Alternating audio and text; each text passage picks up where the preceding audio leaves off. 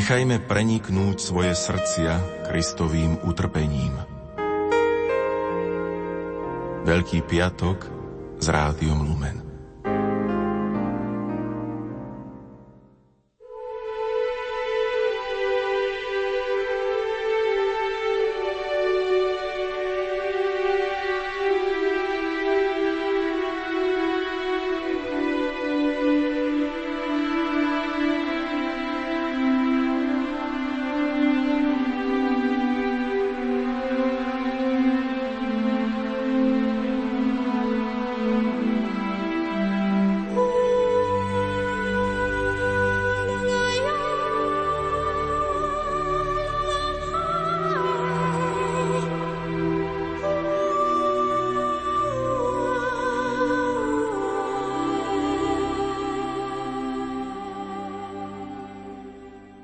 Poslucháči, veľkopiatočné mystérium utrpenia nášho pána budeme v nasledujúcej chvíli na Rádiu Lumen prežívať spolu so svetou Brigitou, ktorej bolo osobitným spôsobom zjavené. Medzi zjaveniami kanonizovaných svetých či ľudí svetého života žiadne nebolo citované častejšie ako práve zjavenia svetej Brigity. Zapísali ich jej spovedníci a prvýkrát boli vydané v roku 1492. My vám ich ponúkame v podobe, ako ich vydalo vydavateľstvo náboženskej literatúry ZAEX v preklade Martiny Palkovičovej pod názvom Život a umúčenie nášho pána – a život jeho svetej matky podľa videní svetej Brigity Švédskej. Kniha vyšla v roku 2014. V jednotlivých úvahách si vypočujete hlboké vízie i modlitby, ktorými bola svetica obdarovaná, ako aj komentáre pána a pre svetej Bohorodičky. Pripomeňme, že uvedené dielo je zrevidované zo stredovekého textu, ktorý bol zostavený z viacerých rukopisných kníh. Teologický vhľad do života svätej Brigity, jej videní, predniesie teológ otec Michal Vývoda. Na relácii ďalej spolupracovali hudobná redaktorka Diana Rauchová, zvukový majster Matúš Brila, interpreti Helena Čajková, Peter Weinciler a redaktorka Andrea Eliášová. Ponorme sa teda do hĺbky tajomstva, ktoré viedlo k milosrdnej láske nášho pána, k jeho smrti na kríži aby sme mohli byť vykúpení.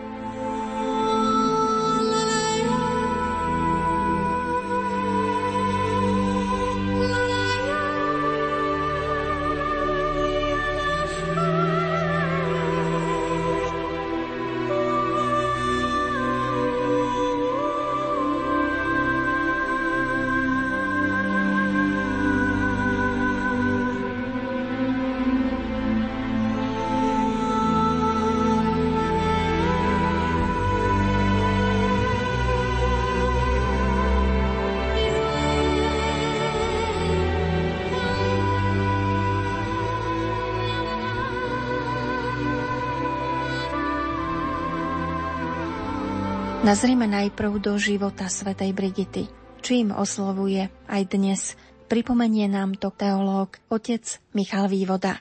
Svetá Brigita patrí k najvýznamnejším duchovným osobnostiam stredovekej Európy.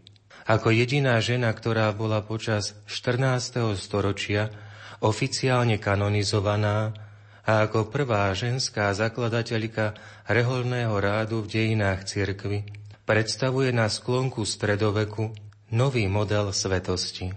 Sveta Brigita bola zbožnou ženou, vernou manželkou, matkou 8 detí, štyroch synov a štyroch dcér, vdovou, charitatívnou pracovníčkou, pútničkou, švédskou mystičkou cisterciánskej spirituality a vernou Božou učeníčkou. Po smrti bola vyhlásená za patrónku Švédska a je spolupatrónkou Európy. Na Prahu veľkého jubilea roku 2000 sa rozhodol pápež svätý Ján Pavol II doplniť zástup nebeských patrónov nášho európskeho kontinentu. 1. októbra roku 1999 vydal apoštolský list s názvom Spes edificandi, nádej na budovanie, vo forme motu proprio teda z vlastného rozhodnutia. Týmto listom vyhlásil tri významné osoby v osudovo rozhodných chvíľach druhého tisícročia za spolupatrónky Európy. Ide o Brigitu Švédsku, Katarínu Siensku a Teréziu Benediktu z Kríža, Editu Štajnovú. Tri veľké svetice, tri ženy, ktoré sa v rozličných obdobiach, dve v stredoveku a tretia v minulom storočí, vyznačili činorodou láskou ku Kristovej cirkvi a svedectvom, ktoré vydali jeho krížu. Keď sa rozhodol svätý Ján Pavol II predstaviť svetú Brigitu ako spolupatrónku Európy, učinil tak preto, aby ju cítili blízko nie len tí, ktorí prijali povolanie osobitného zasvetenia, ale aj tí, ktorí sú povolaní k bežným zamestnaniam laického života a najmä k veľkému a náročnému povolaniu formovať kresťanskú rodinu.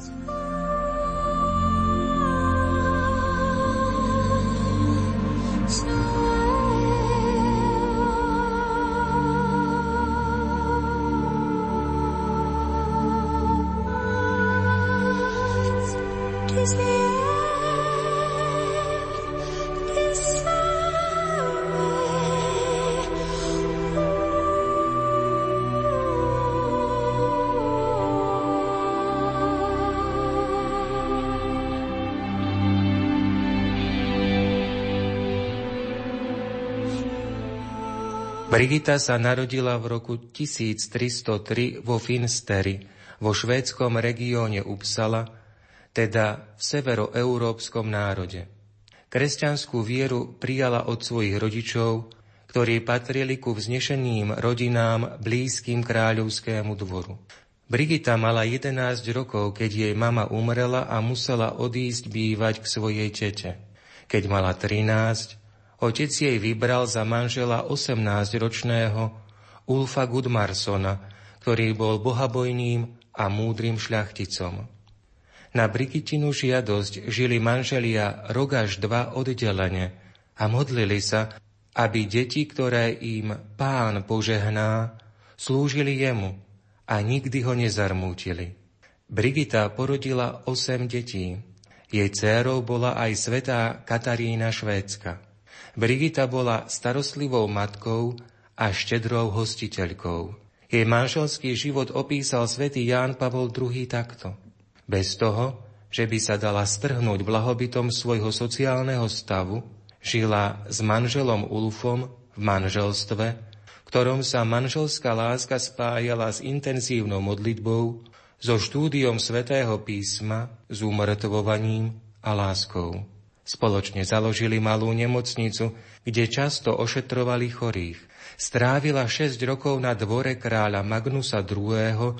a kráľovnej Blanky, panovníkov Švédska a Norska. Pri rozličných okolnostiach dávala princom a vladárom rady, ako si poctivo plniť svoje úlohy. Vykonávala mnohé skutky pokánia a venovala sa dievčatám, ktoré sklzli k hriešnemu životu aby ich navrátila na cestu k Bohu. Púť, ktorú si vykonali spolu s manželom Ulfom do Santiago de Compostela, symbolicky uzatvorila prvé obdobie jej života a pripravila Brigitu na nový život, ktorý sa začal po niekoľkých rokoch. Počas generálnej audiencie 27. októbra 2010 zhodnotil Benedikt XVI túto etapu jej života týmito slovami. Toto prvé obdobie života svätej Brigity nám pomáha oceniť to, čo by sme dnes mohli nazvať autentickou manželskou duchovnosťou. Kresťanskí manželia môžu spoločne napredovať na ceste ku svetosti, podporovaní milosťou sviatostného manželstva. Neraz to býva tak, že práve žena svojím náboženským citom jemnosťou a nehou dokáže priviesť manžela na cestu viery. Nech pánov duch aj dnes povzbudzuje kresťanských manželov ku svetosti, aby tak dokázali svetu ukázať krásu manželstva založeného na hodnotách Evanielia, na láske, nehe a vzájomnej pomoci, na plodení a výchove detí, na otvorenosti a solidarite voči svetu, na aktívnej účasti na živote cirkvy.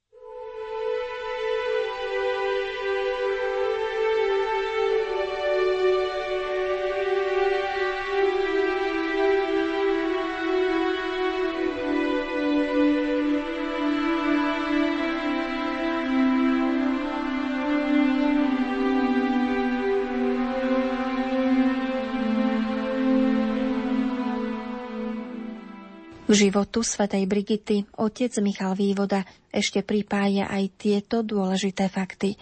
V roku 1343 zomrel Brigitin manžel Ulf. Pre Brigitu sa začalo druhé obdobie jej života. Aj kresťanské vdovy môžu v tejto svetici nájsť povzbudenie pre svoj život.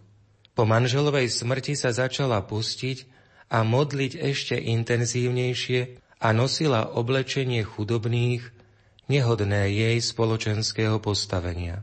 Svoj majetok rozdala chudobným. Utiahla sa do cisterciáckého kláštora v Alvastre. Smrti manžela vnímala Kristov hlas, ktorý jej zveroval nové poslanie a viedol ju krok za krokom sériou mimoriadných mystických milostí. Na jeseň roku 1349 opustila Švédsko a presťahovala sa do Ríma, kde žila viac než 20 rokov. Do Ríma prišla za ňou po dvoch rokoch aj jej dcéra Katarína a spoločne pracovali medzi chudobnými aj bohatými. Všetkým preukazovali skutky milosrdenstva. Svetá Brigita bola známa ako prostá a vľúdna žena s úsmevom na tvári. Počas jej pôsobenia v Ríme sa udialo niekoľko zázrakov. Z istotou hovorila kniežatám pápežom. Odhaľovala Božie plány o historických udalostiach. Nešetrila prísnymi upozorneniami, ktoré sa týkali mravnej reformy kresťanského ľudu i samotného kléru. Putovala po mnohých miestach Talianska, aby si uctila relikvie svetých. V časoch 14. storočia žil pápež vo francúzskom Avignone a Brigitinou misiou bolo prozbami, modlitbou a utrpením primeť ho, aby sa vrátil do Ríma. V roku 1367 sa dočkala veľkej radosti. Pápež Urban V prišiel z Avignonu do Ríma. Zanedlho sa však pre nepokojnú situáciu vo väčšnom meste vrátil späť do Avignonu.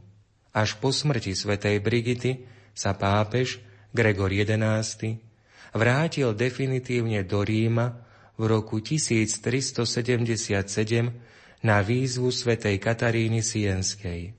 Medzi rokmi 1371 a 1372, teda blízko pred smrťou, takmer 70-ročná Brigita putovala cez Stredozemné more do Svetej Zeme, kde mohla duchovne objať samotné pramene kresťanstva na miestach posvetených životom a smrťou vykupiteľa, s ktorým prežívala intímne duchovné puto.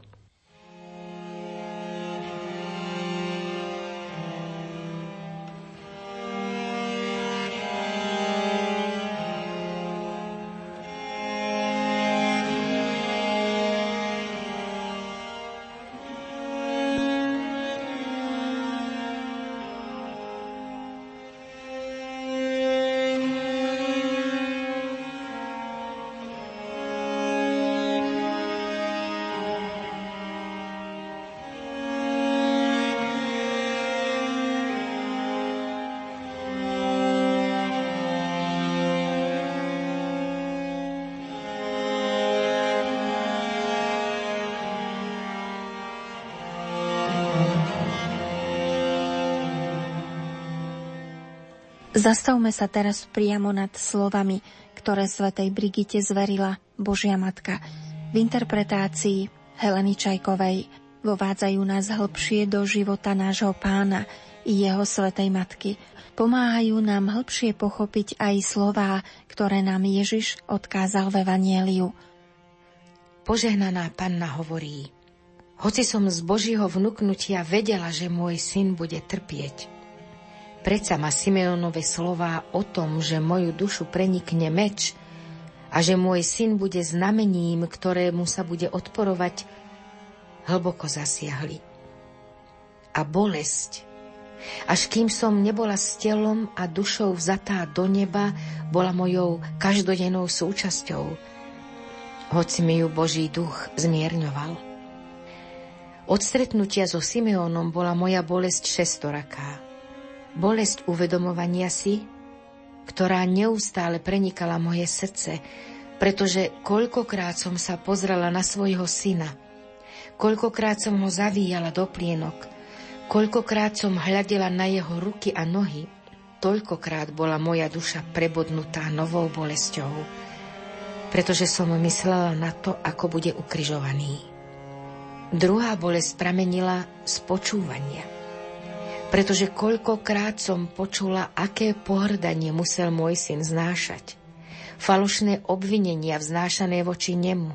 Pasce, do ktorých ho chceli chytiť. Moja duša bola taká zronená, že keby ma Božia moc nebola naplnila silou Ducha Svetého, nebola by som dokázala znášať taký zármutok. Vďaka Božej moci však dostala moja bolesť hranice a tak nebolo na mne vidieť žiadne známky netrpezlivosti alebo nestálosti. Tretím druhom bolesti bol pohľad.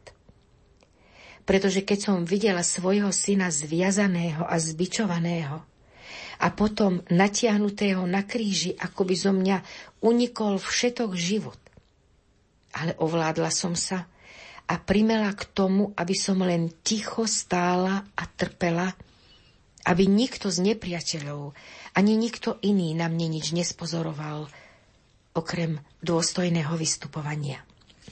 Mojou štvrtou bolesťou bol dotyk. Ja aj s mojimi priateľmi sme sňali môjho syna z kríža. Zabalili sme ho a uložili do hrobky. Vtedy môj žiaľ bol zdrvujúci. Taký, že som si od zármutku necítila nohy ani ruky. Nohy ma sotva niesli.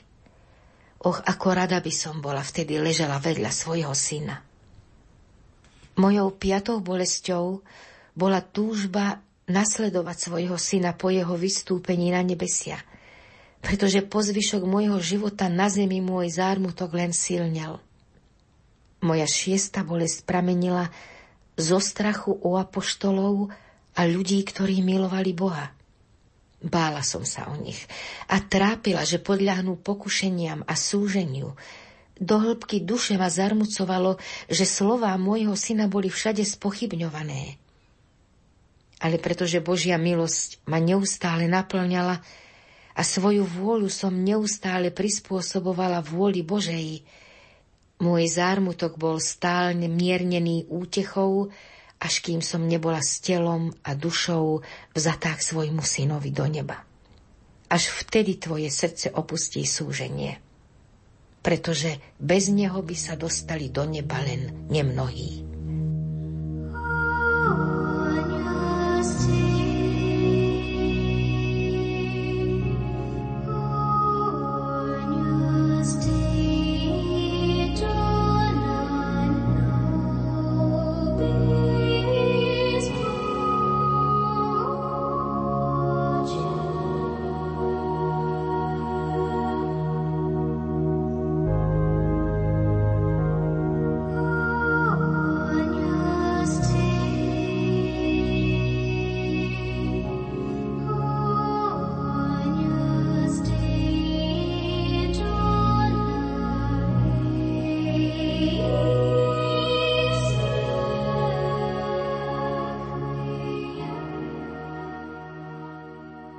Mystické zdieľania svätej Brigity prerušíme, aby sme opäť dali slovo teológovi, otcovi Michalovi Vývodovi, ktorý nám v tejto súvislosti objasní, ako nazerať na súkromné zjavenia tohto druhu, ako ich správne vnímať a interpretovať pohľadom cirkvy.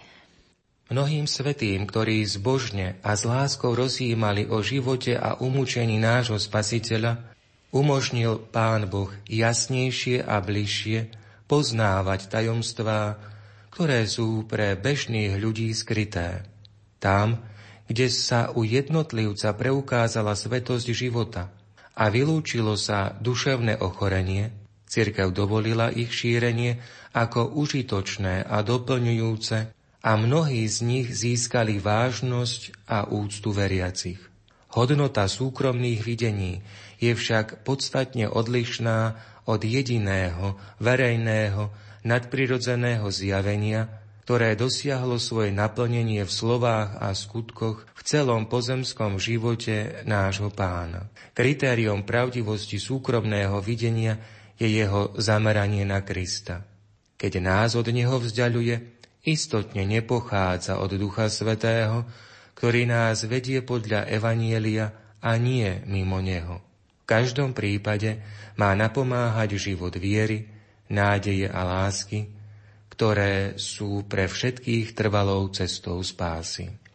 Medzi súkromnými videniami kanonizovaných svetých a iných ľudí, u ktorých sa prijavovala svetosť života, žiadne nemali väčší vplyv alebo neboli častejšie citované ako práve videnia svätej Brigity. Ako sedemročná mala prvé videnie Panny Márie. Ako desaťročná mala videnie ukrižovaného Ježiša s krvácajúcimi ranami. Po manželovej smrti sa utiahla do cisterciáckého kláštora v Alvastre, ako sme povedali, kde mala ďalšie videnia, ktoré ju sprevádzali po celý zvyšok života. Brigita ich diktovala svojim tajomníkom, spovedníkom, ktorí ich preložili zo švédskeho do latinského jazyka a následne zozbierali do 8 kníh nazvaných Revelaciones, zjavenia. K týmto knihám patrí ešte dodatok Revelaciones extravagantes, dodatočné zjavenia. Pán Boh oznámil svätej Brigite, že si ju vybral za nevestu a prostredníctvom nej chce varovať ľudí a odovzdať im posolstvá. Zjavil jej tiež, že si praje, aby založila rád Najsvetejšieho Spasiteľa – Novú rehoľu schválil pápež Urban V v roku 1370.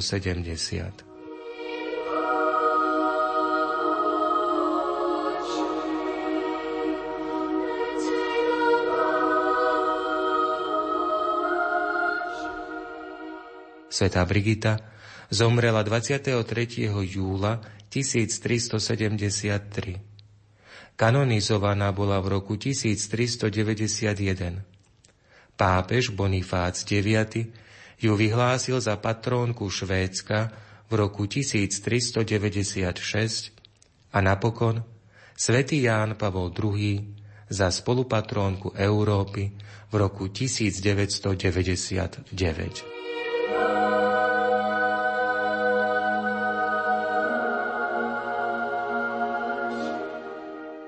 A opäť siahnime potom ako zverila Božia Matka Svetej Brigite tajomstvo života svojho syna pred jeho umúčením.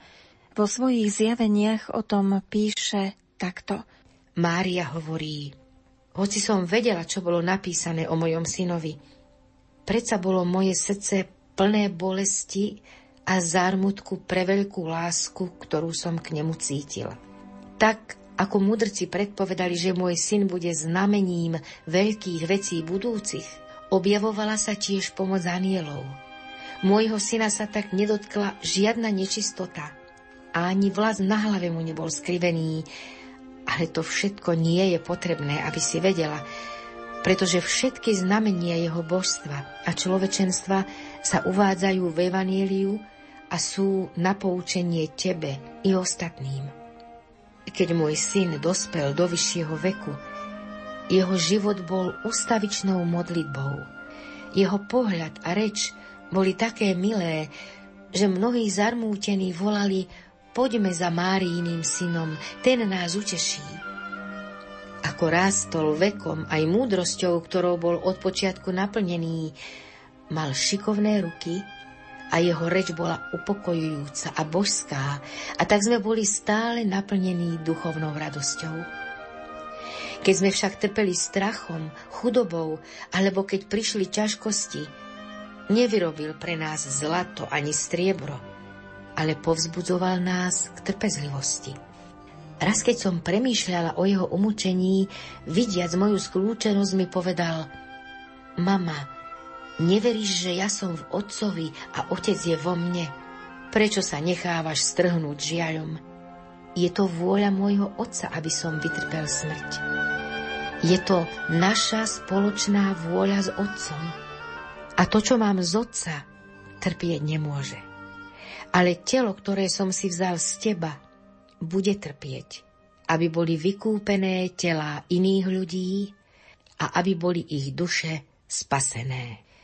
Osobitné miesto v zjaveniach svätej Brigity má časť o utrpení nášho pána.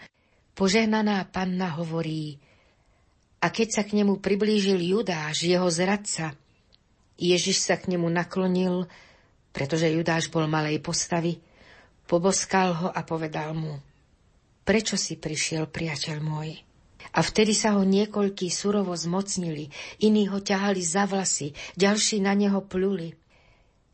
Keď nadišiel čas umúčenia môjho syna, jeho nepriatelia sa ho zmocnili. Bili ho po tvári, pluli na neho, vysmievali sa mu a urážali ho. Keď ho priviedli k stĺpu, sám si pokorne zvliekol šaty.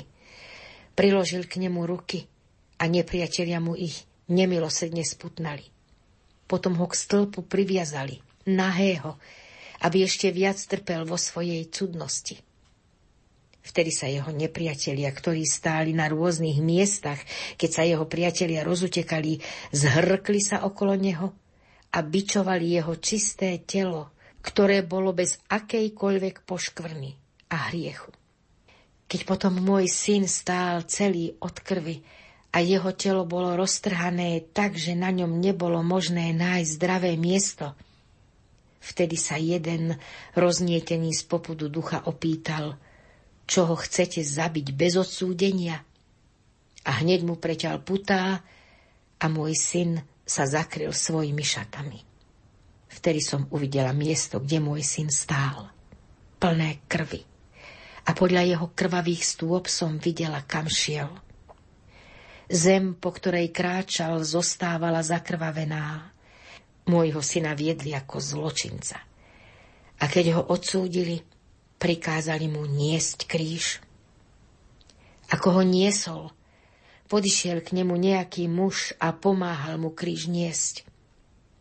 Zatiaľ, čo môj syn kráčal na miesto svojho budúceho umúčenia, tí, čo ho viedli, byli ho po chrbte, po tvári, každú ranu a každý úder som cítila aj ja.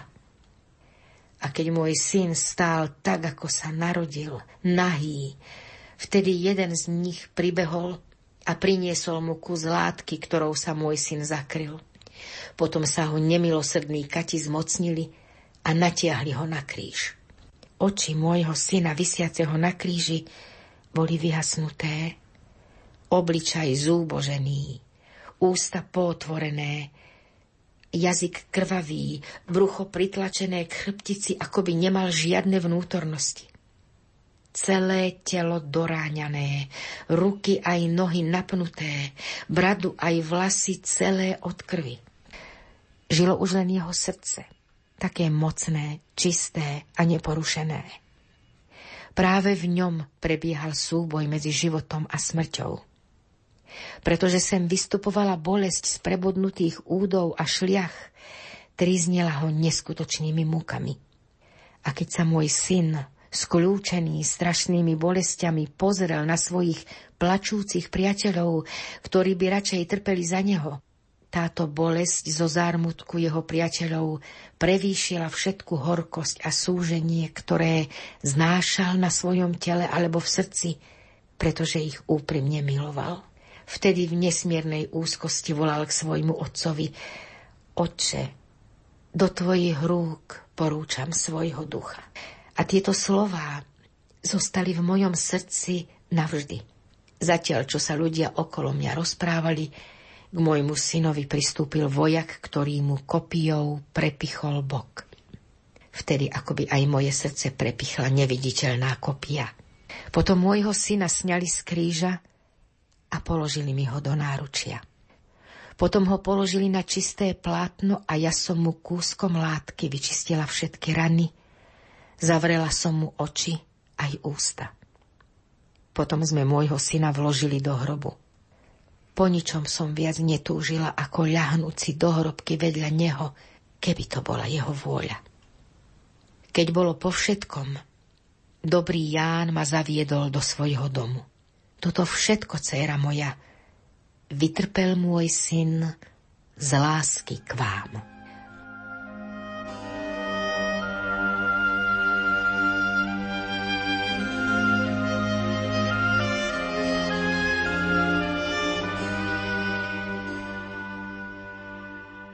Knihe Zjavení svätej Brigity nájdeme aj časť, kde sa svetici prihovára sám Ježiš týmito slovami v interpretácii Petra Weincillera.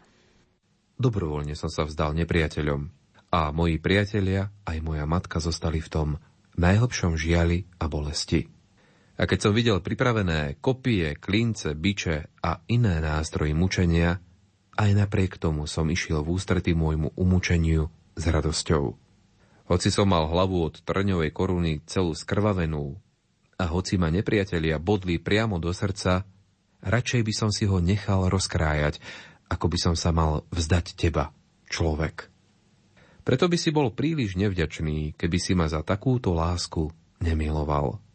Pretože moja hlava bola dobodaná a sklonená na kríži pre teba. Tvoja hlava by sa tiež mala skláňať v pokore. Pretože moje oči boli plné krvi a slz. Preto nech sa tvoje oči zdržujú pôžitkárskych pohľadov. A pretože som mal uši plné krvi a počúval som slová znevažovania voči mne, preto nech sa tvoje uši odvracajú od podlých a pochabých vecí. Keď som mal ústa vysušené najtrpkejším suchom a nič dobré im nebolo dopriate, preto nech tvoje ústa zostanú zatvorené pred zlými slovami a otvoria sa slovám dobrým. A že boli moje ruky napnuté pomocou klincov, preto nech tvoje ruky sú natiahnuté k poctivej práci a k chudobným podľa mojich prikázaní. Tvoje nohy, ktoré predstavujú tvoju horlivosť, s ktorou máš vykročiť ku mne, nech sú ukrižované pôžitkom a tak, ako som ja trpel vo všetkých svojich údoch, nech sú všetky tvoje údy pripravené na to, aby mi slúžili.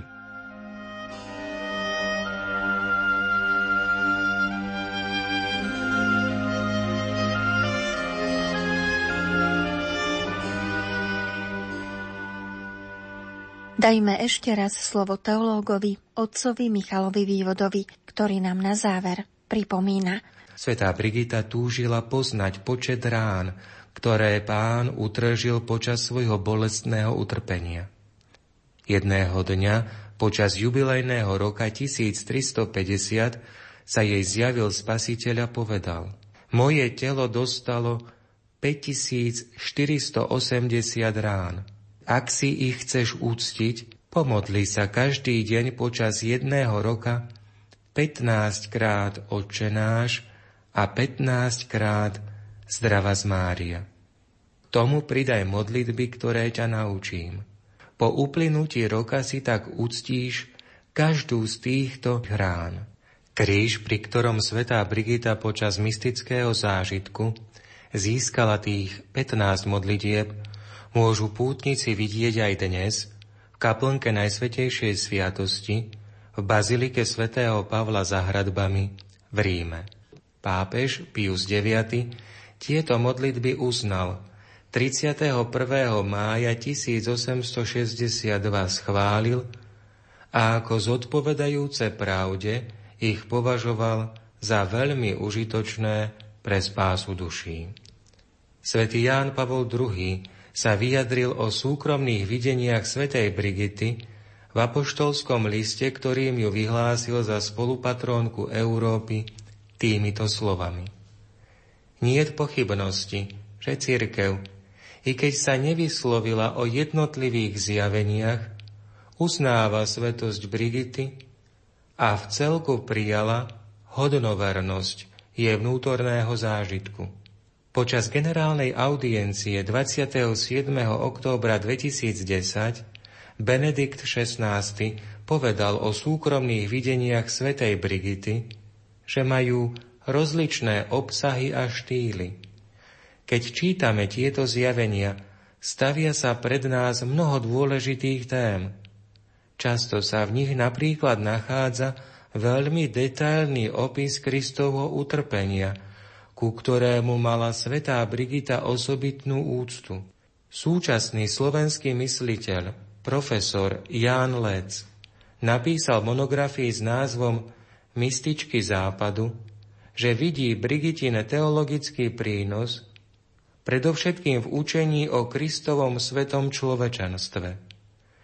Brigita zdôrazňuje univerzálnosť Kristovej prirodzenosti, vďaka ktorej sa Kristus dokáže prispôsobiť každému človeku, a to až po jeho smrť. Preto chce s každým človekom znovu zomierať a tak dokonať v dejinách akt vykúpenia.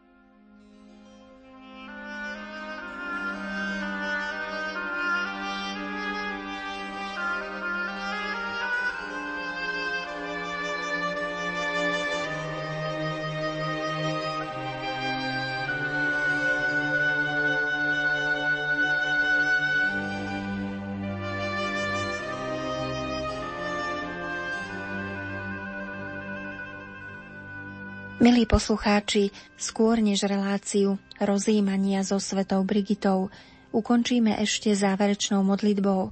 Pripájame mená jej tvorcov. Spolupracovali hudobná redaktorka Diana Rauchová, zvukový majster Matúš Brila, interpreti Helena Čajková, Peter Weinziller a autorka relácie Andrea Eliášová. Nech sú aj nasledujúce dve modlitby svätej Brigity ponorom do tajomstva Božího milosrdenstva pre všetkých nás.